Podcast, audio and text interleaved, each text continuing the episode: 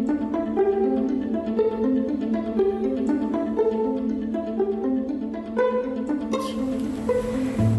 من نیلوفر علیها هستم. معمار و مدیر گالری علیها. امروز 11 خرداد 1401 و شما به 32 دومین قسمت از سلسله پادکست های گروه آرکستر گوش می‌کنید. در این پادکست ها من به همراه دو دوست خوب فاطمه پورکسرا معمار داخلی و مؤسس نانو دیزاین و کسرا علیها معمار و مؤسس هنرگردی می‌خوایم در فصل جدید به ارتباط معماری و هنر بیشتر بپردازیم.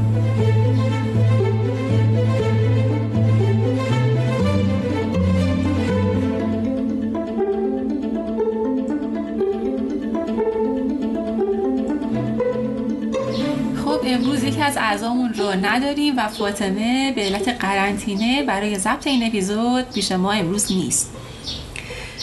در این فصل که می‌خوایم ارتباط بین معماری و هنر رو بیشتر بکاویم به سراغ فضاهای موزه رفتیم. البته فضاهایی که با وجود که دارن ارزش معماری و تاریخی خاصی رو نشون میدن اما مثل موزه های مطرح خیلی هم در کانون توجه نبودن. مثلا الان که موزه ادبیات نوین ایران به نام خانه نیما بازسازی شده یکی از اون فضاهایی هستش که بسیار جذابه و دوست داشتیم که راجع به این بیشتر صحبت بکنیم.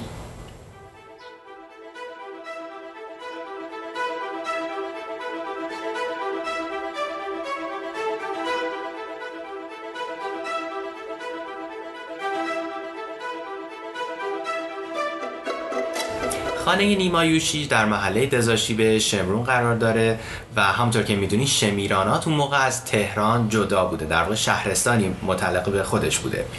و این می‌تونیم بگیم که قدمتش به پهلوی دوم برمیگرده. از نظر معماری خب تاریخچه قابل توجهی داره اما اون چیزی که خیلی خاصش می‌کنه سکونت نیما یوشیج در درون اوست. نیما یوشیش خب همگی می‌دونیم که کاراکتر بسیار بزرگی در شعر فارسی به حساب میاد و مهمترین کاری که انجام داده رهایش شعر فارسی از اون قالب کلاسیک خودش هست. به همین خاطر لقب پدر شعر نو رو بهش دادند و اون زرافت و لطافت طبعی که نیما یوشیش به واسطه حساسیت خودش داشته به خوبی در اشعارش جاری است و امروز میریم که کنکاش بکنیم محل زندگیش رو در تهران. خب در همین راستا امروز میزبان خانم ها مانلی افشنگ و محفوم کوشش هستیم که مؤسسین مهندسین مشاور سربستان هستند و در یکی از پروژه متأخرشون وظیفه مرمت و احیای خانه نیما رو به عهده گرفتن.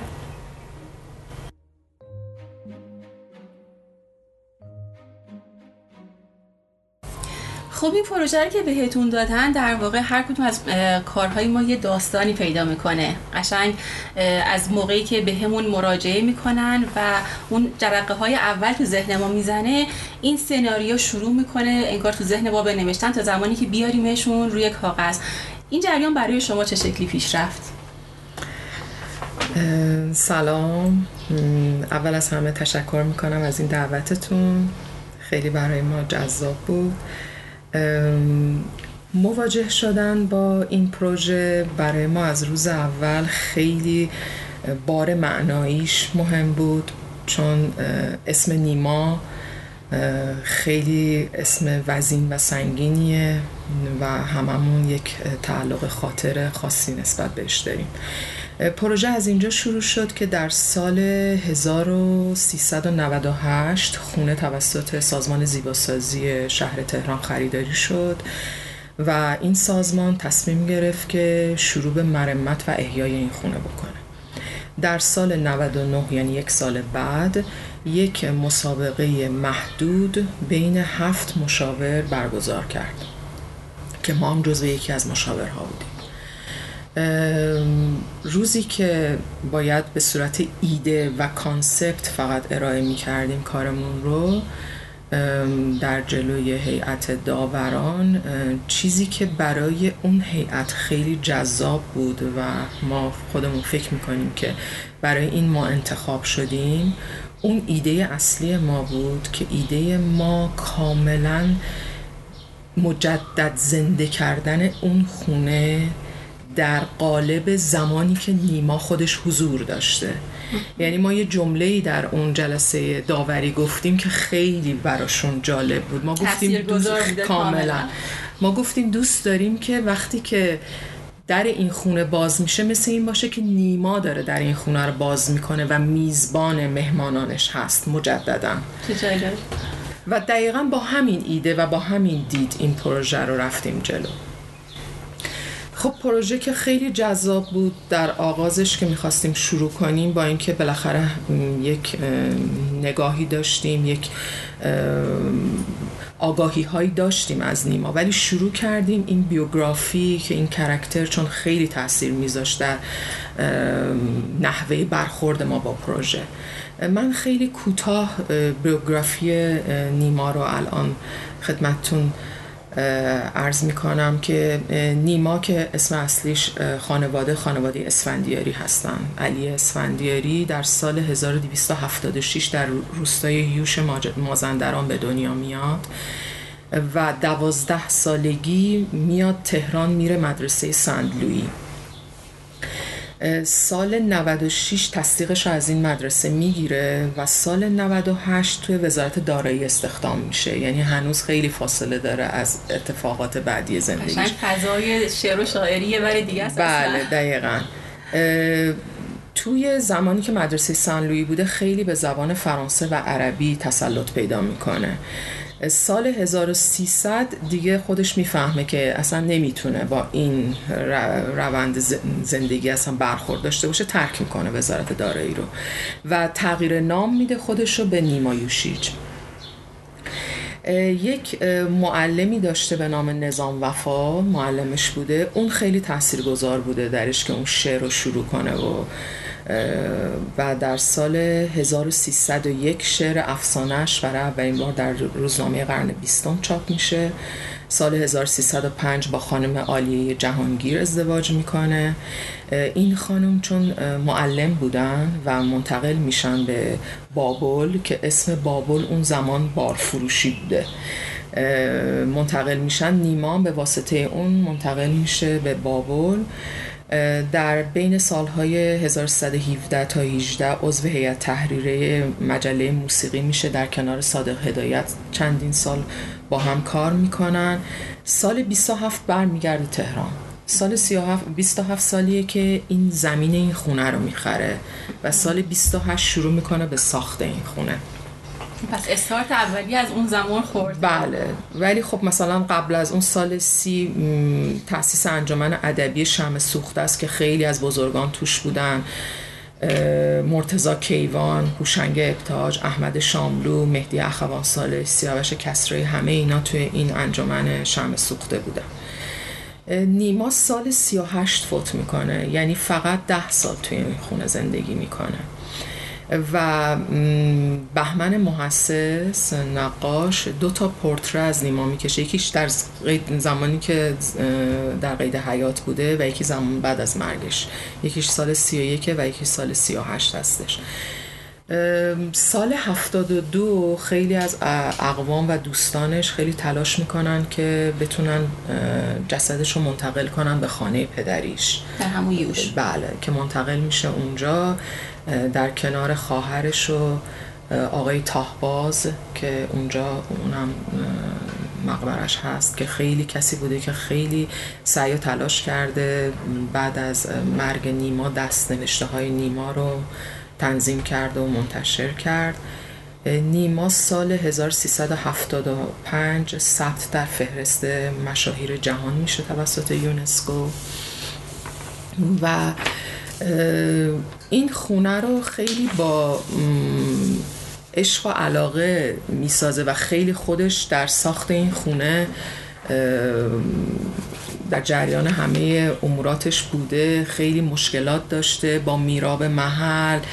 بعد اونجا خب اصلا نه حسارکشی و دیوارکشی بوده خلاصه خیلی. ولی خب با تمام این مشکلات یه جاهایی هم این نوشته ها هست که چقدر مشکل داشته. با مسائل خونه و وضعیت خونه. خونه نیما سال 1380 ثبت فهرست آثار ملی میشه. زمین خونه مساحتی حدود 680 متر داره و بنایی که توش ساخته شده تقریبا 180 متره. خیلی خونه بانمکیه واقعا در وهله اول که آدم باش مواجه میشه. خونه خیلی سبک همون خونه های شمرونیه همون زمانو داره که ایوون دارن ایوون کنجدار دارن. و جالب اینجاست که این خونه رو اگه بخواین از لحاظ فیزیکی خیلی مختصر بگی یه خونه چهار اتاق است. تو در تو. و جالبه که هر چهار اتاق ورودی دارن به این ایوون. مستقل هستن کاملا. و اتاق نیما خیلی مستقل تر از فضاهای دیگه در کنج شمال شرقی خونه و از همه اتاقهای ویژگی خیلی خاص داره که یک پنجره کنج داشت خونه. بقیه اتاقا نداشتن این پنجره رو. فقط اتاق نیما داشت. و میگن که میزش رو جلوی این پنجره میذاشته و شروع می‌کرده نوشتن. و واقعا هم فکر کنم در صحیحه چون خیلی ارتباط داشته با طبیعت. در اشعارش آدم اینا رو می‌بینه. و ما خودمون وقتی رفتیم تو این فضا دقیقا این دید و ویوی که به این حیات و این شاخ و برگ درختها دقیقا اینو القا می‌کنه که چقدر تاثیر داشته و گذار بوده. دقیقا این خونه خب چون جایی هستش که ما توی محله همیشه از جلوش رد می شدیم و خب همون حال و هوای قدیمی که میگی همون دیواره کاهگلی همون شیرونی های در واقع خاص منطقه شمرون یعنی از اون در واقع کارکتریستیکش کاملا انگار توی بافت قدیمی بود و ما همیشه از جلوی که رد میشیم خدایا این چه خونه ای هستش که هیچ کس دست نمی‌زنه؟ چون کوچه واریدی بسیار جلوش بود. بله. همیشه مسیر رفت آمد رو اصلا سخت می‌کرد. و خب بعدا فهمیدیم که مربوط به این شخصیت هست.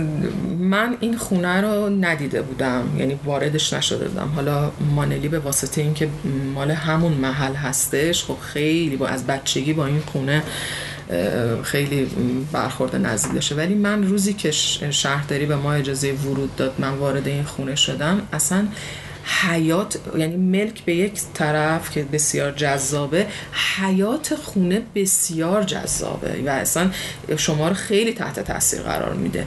کاملا مشخصه که صاحب این خانه چقدر براش طبیعت و سبزینگی مهم بوده و خیلی تاثیر گذاره خونه یک همطور که گفتم خدمتون یه خونه چهار اتاق است. یک مطبخ و پستو داره که با یک راهروی این به این اتاق انتهای راهروی وصل میشه. اتاق ها حالا اسمهایی دارن. اتاق نیما اتاق میانی که اتاقی که تقریبا وارد میشی پخش می‌کنه فضاها رو. میکس کفسازی اصلی این خونه موزاییک و سیمانه. ولی مثلا کف اتاق نیما همش موزاییک بود. یک کتاب خونه چوبی داشت که سر پا خوب بود تقریبا. وقتی ما رفتیم تو خونه با اینکه خیلی جاها خیلی داغون شده بود ولی اون قسمت خوب بود. بعد در اتاق میانی هم باز یک طبقه بندی چوبی و یک کمد چوبی بود. یک کتابخونه قدیمی تو اتاقش هست که خیلی خوب و سر پاس در که خیلی جاهای خونه واقعا خیلی داغون شده بود ولی کتابخونه خوب بود. تو اتاق میانی هم باز یک کتابخونه و طبقات داشت اونم به نسبت خوب بود. ما در وهله اول کاری که کردیم از منابع و داکیومنت هایی که می‌تونستیم استفاده کنیم عکس های هوایی بودن که عکس هوایی سال 35 و سال 45 رو داشتیم. عکس هوایی سال 35 یعنی این خونه تقریبا میشه گفت در چهار دوره هی دوچاره سری تغییرات شده. اولین چیزی که تو عکس سال 35 دیدیم دیدیم که یک حجمی رو شما دقیقا سایش رو که می‌بینی احساس می‌کنی یک حجمیه که الحاق شده در شمال شرق خونه تو حیات که ما احتمال می‌دادیم باید یه انباری بوده زدن. مثلا برای نگهداری آزوقه و اینا. سال چهل و پنج دیدیم یک دونه سرویس بهداشتی در جنوب خونه اضافه شده تو حیات که تا الان هم بود یعنی موقع که ما وارد پروژه شدیم. بعد از سال 45 یک حمامی که خونه رو بعد از اینکه آلیه خانم همسرش سال 43 فوت می‌کنه و شراگین تو اون خونه چند سالی بوده ماشین می‌خره به واسطه اون یه دربی در شمال دیوار محبت باز می‌کنه. اینا هم اتفاقات بعد از سال 45 میفته یک حمام میرن خونه رو که میفروشه به کس دیگری. یک حمامی اضافه می‌کنه در بخش شمالی خونه که این حمام باعث میشه که راهرویی که در بخش شمالی در حیات خونه بود که اون راهرو می‌رفت به سردابی که در زیر زمینه این خونه بود این مسیر رو مسدود کرده بود. که در سرداب کلا دیگه راه نداشت راه نداشت برای که بعد حالا ما تو پروژه توضیح میدیم که چه اتفاقاتی افتاده این الحاقات برداشته شده اینا. این بسته شده بود. در اتفاقات آخرم که این مالک جدید شروع کرده بود یه سری گچبوری ها رو مخدوش کردن و رنگا کاشیایی که رنگ اصلی خودشون بود و خیلی قشنگ و زیبا بودن. مثلا تو مطبخ خونه رنگ زده بود روی اونها رو. مرز کفسازی های باقچه ها خیلی مخدوش شده بود. باقچه های قدیمی خیلی تقسیم بندی های قشنگی داشت دیگه نبود در وضعیت فعلی. اینا اتفاقاتی بود که برای خونه افتاده بود یعنی این رنگی که روی کاشی ها شده بود مثلا قابلیت برداشتن یا اینها رو دیگه نداشت در واقع اینقدر خراب شده بود؟ نه چرا؟ می‌شد برداشت ولی خب به سختی.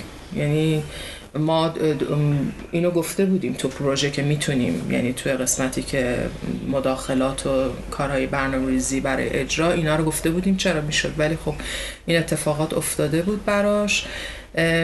خونه سقف خونه کاملا خرپای چوبیه که با یک ورق گالوانیزه پوشیده شده که حالا اون هم تغییراتش رو اینا رو در بخش بعدی خدمتتون میگیم که چه اتفاقاتی افتاد در اجرا.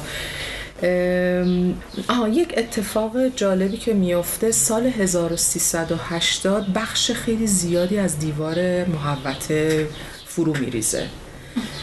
و به کمک سیمین این دیوار مجدد برپا میشه. یعنی خودش خیلی هم از لحاظ مالی پیگیری می‌کنه که دوباره این دیوار رو برپا کنه و درهای چوبی هم دیگه تبدیل به درهای آهنی میشن. دیگه اون درهای قدیمی سردر اصلی خونه از بین میره. دقیقا یادم اون زمانی که این تغییرات داشت توی این محله اجرا میشه این کاملا یادم. می‌تونی اصلا این محله خیلی خاصیه اینجا با اینکه این دقیقا همون خاصیت کوچه باغ ها رو هنوز توی این دوره حفظ کرده خیلی جالبه این وضعیت که توی تهران توی یه منطقه همچنانی وجود داشته باشه.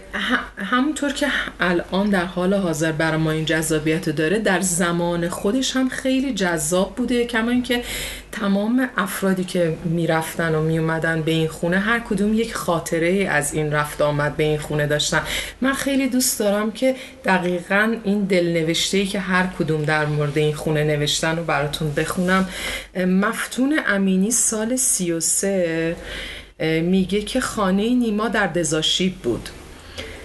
برف هم باریده بود. ساعت ده صبح یکی از روزهای دیماه 1333 بود. سگها پارس می کردند آن مکان هنوز مسکونی نشده بود. به ما گفته بودند اگر در خانه را خانم جهانگیر باز کند ممکن است موفق نشوید نیما را ببینید. خوشبختانه خود نیما در را باز کرد.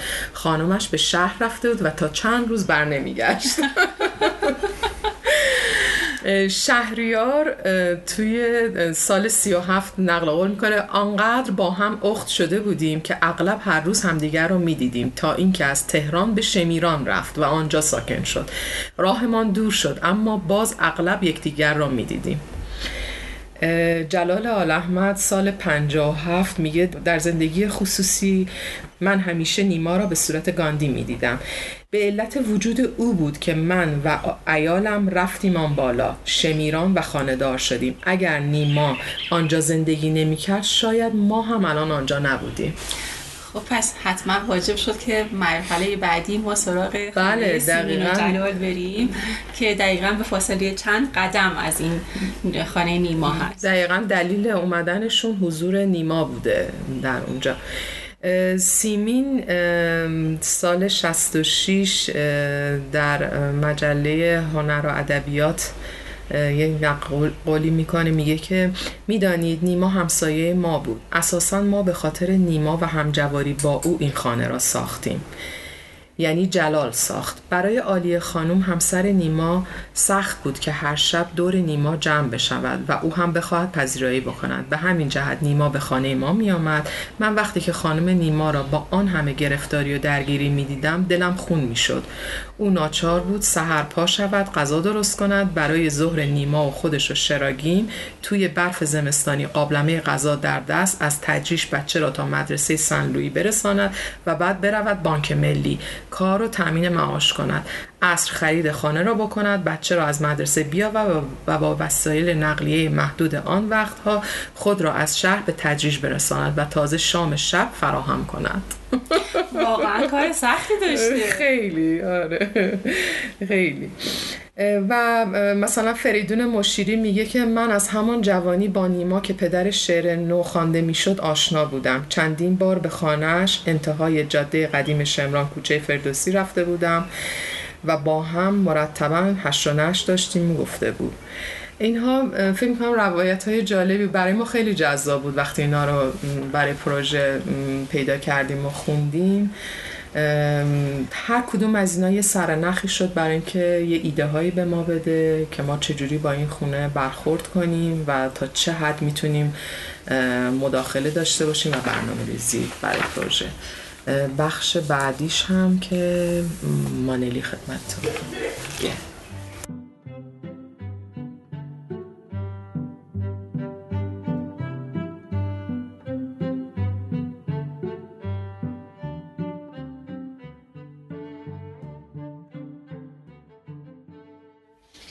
خب تا اینجا در رابطه با اون داستان این پروژه مقدار شنیدیم. ولی اون فرایند طراحی تا اجرا رو دوست داریم که حالا بیشتر بدونیم.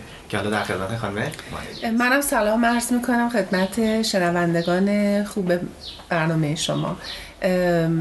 موضوعی که مطرح کردین خیلی موضوع مهمیه در پرداختن به مسائلی که مرتبط با هویت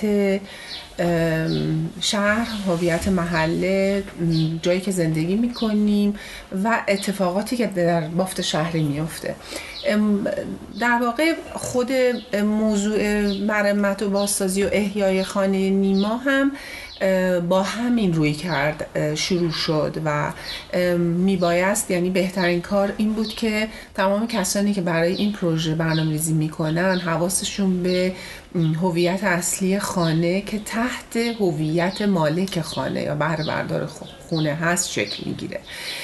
در تمام دنیا برای برخورد با موضوع خانه موزه ها کاری که اتفاق میفته اینه که هویت اون فرد باید مطالعه بشه و و طراح بتونه فضایی رو آماده بکنه شرایطی رو آماده بکنه که ادامه خط مشی فکری یا نوع تاثیر اون فرد اون شخصی که داریم بهش تو موزه می‌پردازیم برای آیندگان وجود داشته باشه مهیا بشه که نسل های بعدی هم بتونن بیان مراجعه کنن مواجهه داشته باشن و تفسیر خودشون و یا نوع مطالعی که می‌خوان بتونن داشته باشن. حالا اون مالک این خونه ها می‌تونه یه ورزشکار باشه می‌تونه یک نقاش باشه شاعر باشه یه ریاضیدان باشه یا مثلا مثل پروفسور حسابی یک دانشمندی باشه و در واقع خب خانه این سایه بسیار بزرگ مالک روش هست که بهش هویت میده. در کنار اینکه ممکنه خود خونه هم یک هویت تاریخی معمارانه داشته باشه یا اثر در واقع از دیدگاه میراث فرهنگی واجد ارزش های تاریخی باشه. خانه نیما به لحاظ زمانی که ساخته شده و نوع معماری که درش به کار رفته در واقع بعد از اینکه تشخیص داده شد ثبت در لیست آثار تاریخی ثبت شد.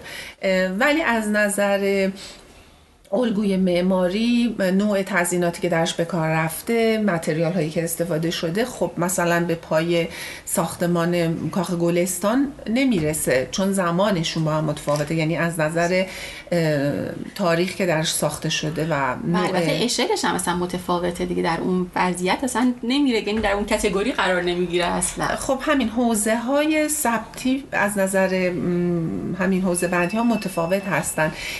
می‌خوام اینو بگم که مهم نیست که یک بنا اثر تاریخی هست یا نه. مهم اینه که چه بعد فرهنگی رو داره به وجود میاره. پس بنابراین خانه نیما هم با این که ساختمانش یک ساختمان تاریخی در واقع خیلی قدیمی نیست ولی به جهت اتفاقاتی که درش افتاده کسی که درش زندگی کرده واجد ارزش های تاریخی فرهنگیه. حالا برای اینکه ما بتونیم از نظر معماری بهش بپردازیم و اصول مرمتی درش انتخاب بشه که به چه روش هایی مرمت اتفاق بیفته چه چیزایی باید حفظ بشه چه چیزایی باید دخل و تصرفش نشون داده بشه یا اینکه میشه چقدر درش دوباره دخل و تصرف کرد. اینها میاد تحت همین مطالعات در واقع بررسی میشه و در اون شورای که تشکیل میشه معمولا برای اینجور پروژه شوراهای فرهنگی و فنی در واقع با شور و مشورت اساتید بزرگتر. این همه تصمیم گیری میشه که چطور چی کار باید کرد با این بنا. خب این خونه همطور که مفهوم گفت یک دخل تصرفاتی درش شده بود. gut. الحاقاتی داشت چیزایی ازش کم شده بود و تغییراتی داشت مثل اتفاقی که رو دیوار افتاده بود. پیشنهاداتی که ما تونستیم بهش برسیم این بود که این خونه به جهت سادگی که در معماریش بود الگوی معماری که خود نیما به نظر میاد که پیشنهاد داده بوده به معمار ساختمان. و نمونه های دیگه که تو محله بود ما رو بر این داشت که خونه رو در ساده ترین حالت ممکنه حفظ کنیم. در واقع انتخاب راهی که داشتیم این بود که طراح جای پاش در این بنا نباید بمونه. چون این بنا متعلق به نسل قبل و نسل های آینده است. پس بنابراین ما یک فقط امانتدار هستیم. و با اینکه میشه خیلی کارهای مهیج و متفاوتی تو یک همچین بنایی داشت اما این بنا با تمام ویژگی هایی که داشت و در مکانی که قرار گرفته بود شاید بهترین کار این بود که همینطور سعی بشه حفظ بشه و نسل های آینده هم بتونن در موردش تصمیم گیری بکنن. به هر حال تو مراحل اجرایی متاسفانه یک دیسیپلینی وجود داره توی همچین کارهایی در زمانه ما که شاید دقت لازم بعضی وقتا به خرج داده نمیشه و یه ذره تعجیل در انجام کارهای اجرایی مسیرهایی که اتفاق میفته ما رو به اون چیزی که انتظار داریم یا آرزوشو داریم نمیرسونه دقیقا. ولی از طرف تمام دوستداران خانه نیما خود نیما و اشعار نیما و کسانی که عاشق ادبیات و تاریخ هستن. مهم در قدم اول این بود که این خونه حفظ بشه.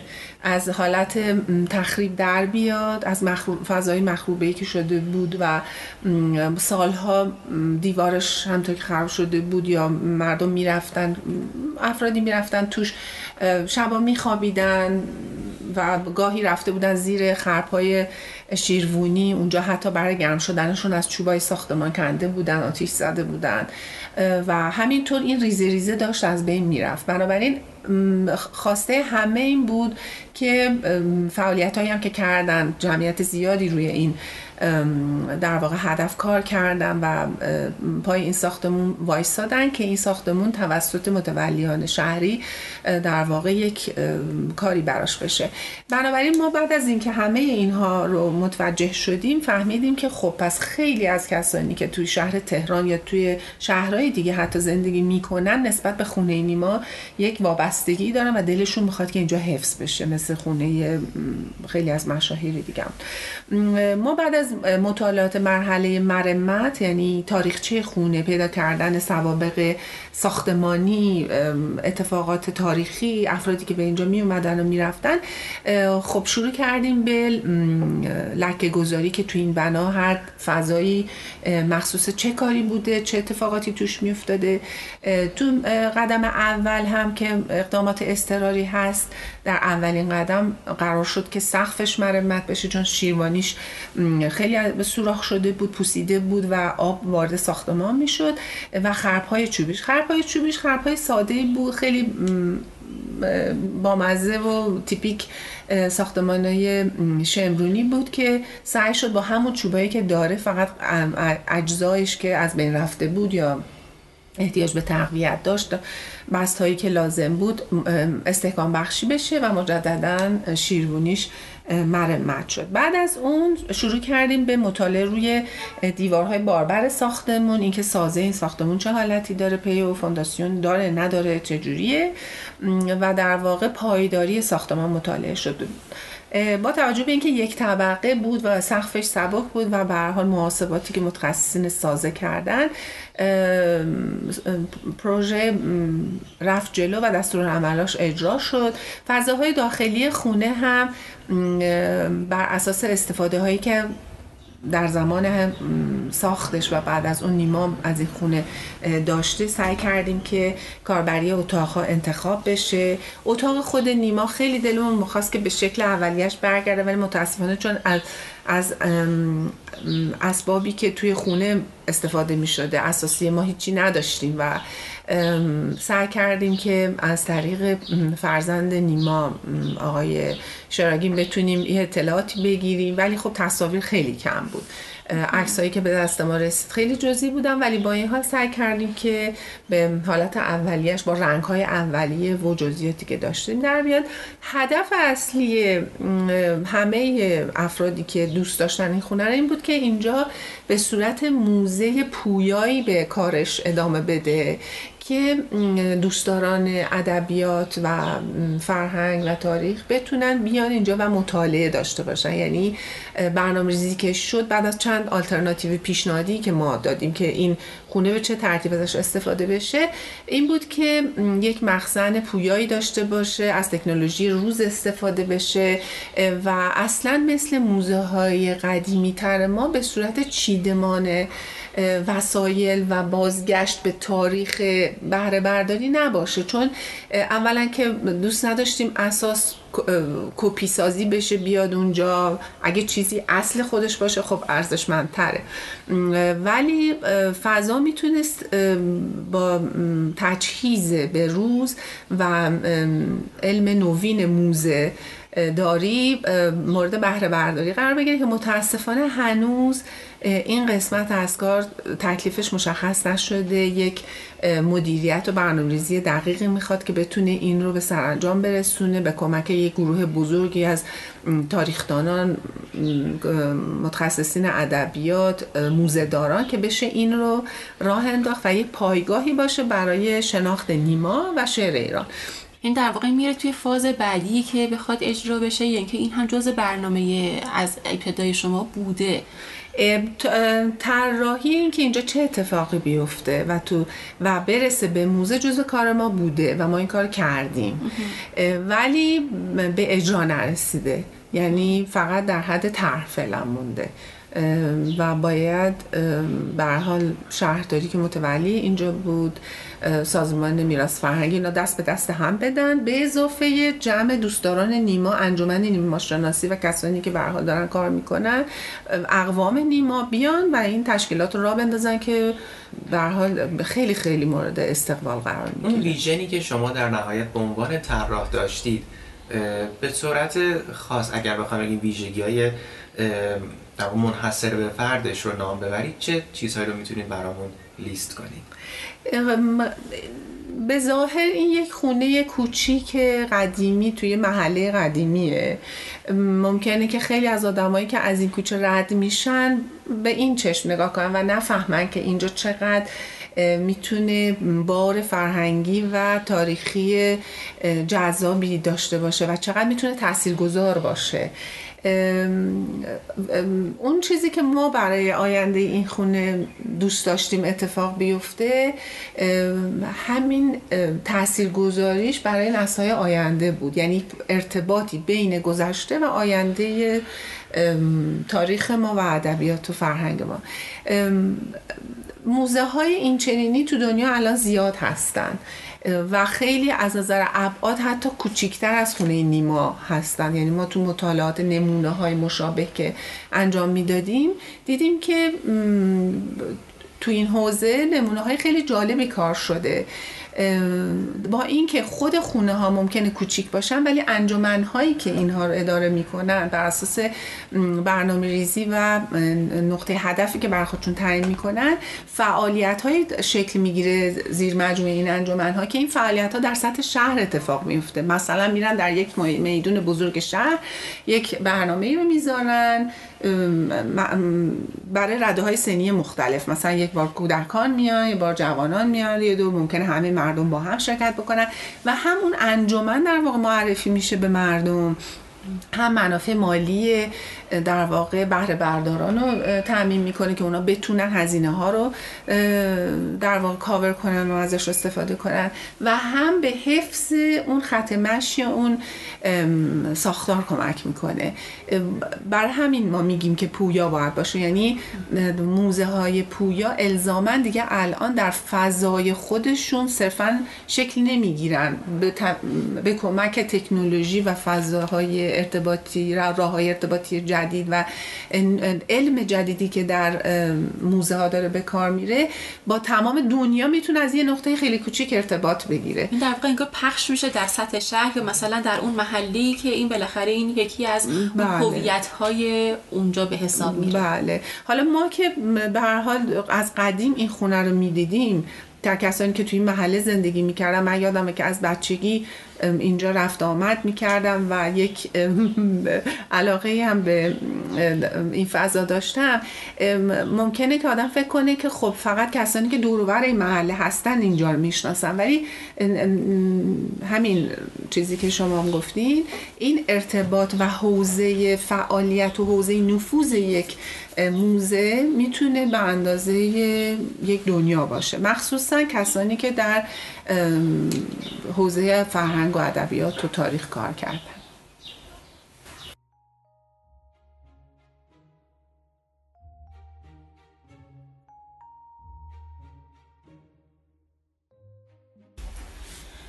خب حتما توی طراحی که داشتی با توجه به همین سناریویی که در واقع تعریف داری می‌کنی و تمام این که حالا هم که گفتی رد پای شما در واقع کمتر باشه خیلی فضاهایی هست بالاخره یه موزه لازم داره.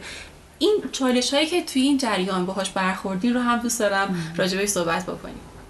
خب هدف این بود که هویت این ساختمان دست نخوره. از لحاظ الگوی معماری از نظر فضای و روح فضایی که درش بود و همونطوری که هدف اول بود ما, ما می‌خواستیم کسی که میاد انگار خود نیما اینجا حضور داره و دوباره داره در باز می‌کنه خیلی باید مراقبت می‌کردیم که بخشمون این اختشاش رو به وجود نیاره. بر اساس مطالعه که کرده بودیم اون انباری که از قبل توی این حیات وجود داشت و بخشی که سرویس بهداشتی قدیمی خونه و باز دوباره انبار ته حیاتش می‌شد که جز الگوی بناهای شمرونی هم هست و خیلی جالب بود. ترجیح دادیم که فضاهای مورد نیازمون رو داخل اینا قایم کنیم. یعنی ما مجددا تو بخشی که سرویس بهداشتی قدیمی خونه بود سعی کردیم که اونجا بخش تاسیسات و سرویس بهداشتی مورد نیاز تعبیه بشه و داخل همون انباری کوچیکی که کنارش بود بخش پذیرایی و به حال فضای مورد نیاز یک قسمت آبدارخانه کوچیکی مهیا شد و تو قسمتی که در حیات باز شده بود و بعد ما می‌خواستیم برش گردونیم به حالت قبلی از اون فضای انبار قدیمی خونه هم مجددا در احیا استفاده کردیم و یک کتاب فروشی کوچیک و یک اتاق مدیریتی که تجهیزات در واقع ایمنی و امنیت مجموعه لازم بود اونجا تدارک دیده شد. سعی کردیم فضای حیات اصلا دست نخوره. دلمون می‌خواست که به همون صفای زمان خود نیما که تو عکساش هست باقی بمونه. نیما خب خیلی به سختی اینجا رو سبز نگه می داشته تو خاطرات خودش نوشته که من به سختی از دلم می‌خواسته این باغم خوب سرسبز بشه ولی باید با یک تناب سیمتری یا دو متری از تو چاه آب میکشیدم. و همیشه این براش خیلی سخت بوده که اینجا رو سبز خورم نگه داره. دلمون می‌خواست که حیات همون روح خودش رو داشته باشه. و حوز خیلی باصفایی داشتین خونه. و جالب این بود که این صفای این حیات و اون ایوون با مزهی که داره به نظر میاد که خود نیما این ایده رو داشته. یعنی ما نمونه های همسن این خونه رو وقتی تو محله مطالعه کردیم قرارگیری ایوان در قطر در واقع ساختمان و رو به حیات و با چشم اندازی که تصور کردیم قبلا این ساختمان های بلند جلوی این حیات نبوده و نیما شاید از روی تپه که روش قرار گرفته چشم انداز خوبی به جنوب و شاید کوههای بیبی شربانو حتی داشته چون به نظر میاد این چشم انداز فراهم بوده اون موقع. احتمالا این حیات خیلی اون زمان با صفا بوده. و خب روی چگونگی کاشت درختان جدید توی محوطه و حفظ و طرحی که روی دیوار کوچه فکر می‌کردیم که چطور باید باشه این رو در نظر گرفتیم که ساختمان های جنوبی این محوطه و این بنا خب بر اساس ساختمان سازی امروز چهار طبقه پنج طبقه شدن و خیلی اومده بودن و حریم فضای این خونه رو در واقع تحت تسلط و سیطره خودشون دارن. فکر می‌کردیم که اگر درختان بلندی تو حاشیه حیات کاشته بشه باز کسی که میاد توی حیات اون صفا و اون فضای مکس و سکوت رو بتونه اونجا تجربه بکنه که امیدوارم این محقق بشه. می‌دونی خیلی جالب بود آخه. من این حیات رو که دیدم دقیقا برای من در دفعه اول که دیدم حس باغ ایرانی در یک اشل خیلی کوچیک رو داشت. یعنی همون حوزی که اون وسط هست و محورای راه که داره و اون مسیری که به باغشه هاش انگار دسترسی داره دقیقا این تداعی کننده اون باغ ایرانی بود برای من. و خیلی برای من جالب بود. این حس و روحی که داری میگی کاملا می‌تونست بادم منتقل بشه.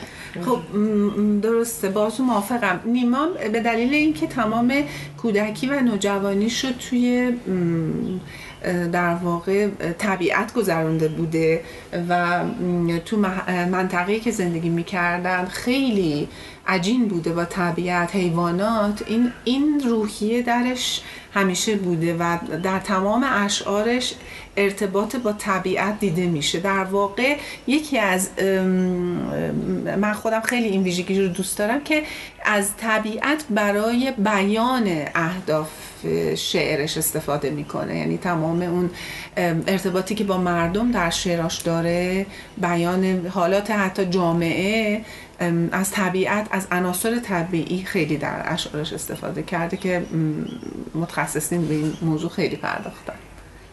من دوست دارم فقط یک چیزی رو هم در رابطه اون ویژن در دنباله سال قبلیم داشته باشم ازتون اینکه خب شما به عنوان یک طراح یک تجربه زیسته ای رو طی کردین در طی این پروژه که خب یک چشم اندازی رو بعد نظر خودتون قرار دادین به سمت و سوچ حرکت کردیم و حالا به یک اهدافی آدم می‌رسه و به یک اهدافی انگار دیرتر قرار هست برسه. حالا اون قسمتی که شما با یک چنین مجموعی سر کار دارید که یه تیکه هایش می‌بینید شده یه تیکه های هنوز محقق نشده به عنوان یک معمار چه حس و حالی برای خودتون داره؟ از تاسفمون بگیم. نه واقعیتش اینه که ما خیلی خوشحالیم که این کار کردیم. امیدواریم که نیما از دست ما خوشحال باشه و تونسته باشیم خوشحالش کرده باشیم.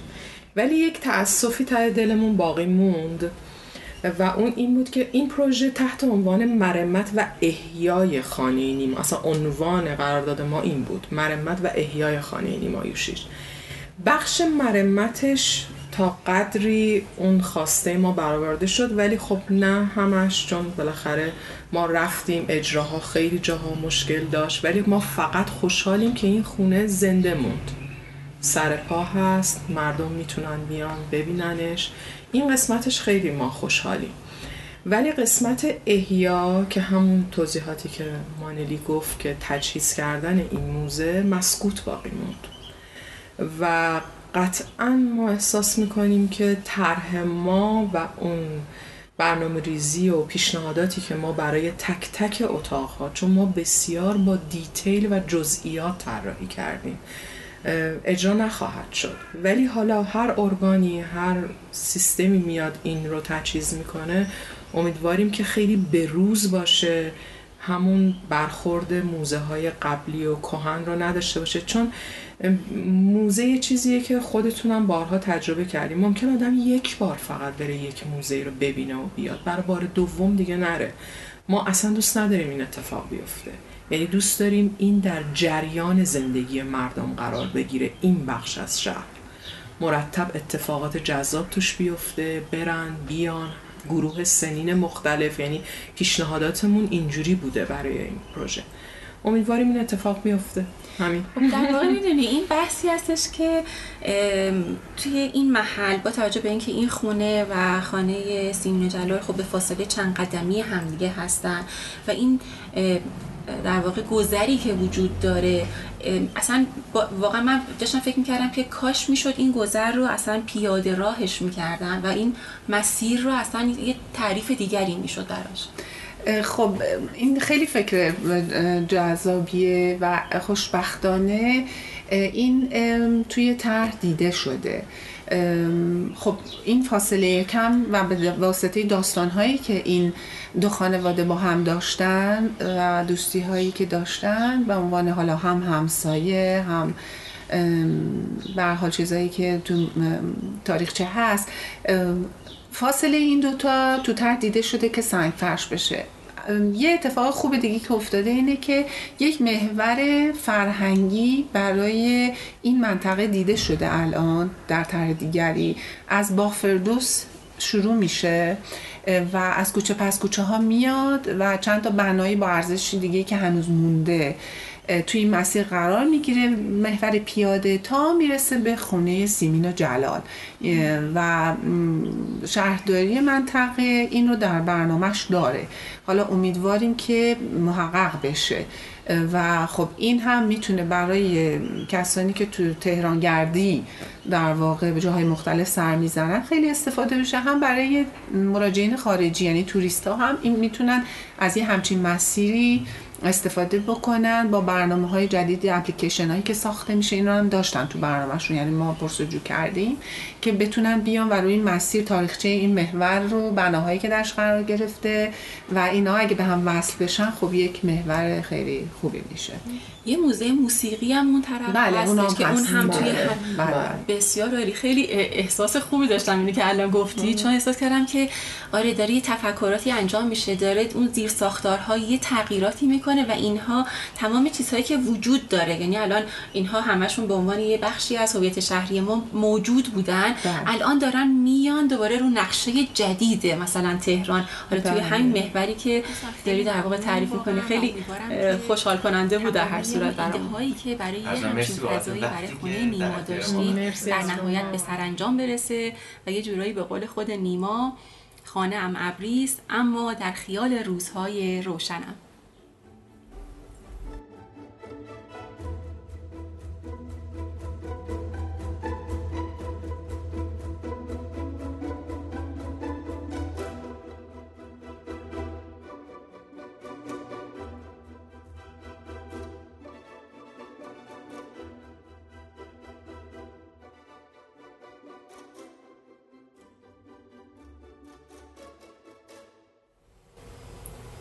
مرسی که شنونده ArchiCaster بودین. تلاش ما اینه که معماری رو به دور از پیچیدگی و در راستای ارتقای کیفیت زندگی روزمره افراد مطرح کنیم. ArchiCaster رو در پلتفرم های Castbox شنوتو Spotify Google Podcast و تهران پادکست گوش کنید. خوشحال میشیم تجربیات و دیدگاه های خودتون رو در هر قسمت از موضوعات پادکست به ایمیل archicaster.info@gmail.com ارسال کنید. مطالب ما رو در صفحه اینستاگرام آرکیکستر دنبال کنید و به دوستانتون هم معرفی کنید دوست داریم جمع سه نفره ما به جمع بزرگتری تبدیل بشه. من فاطمه و کسرا آخر هفته خوبی رو براتون آرزو می‌کنیم.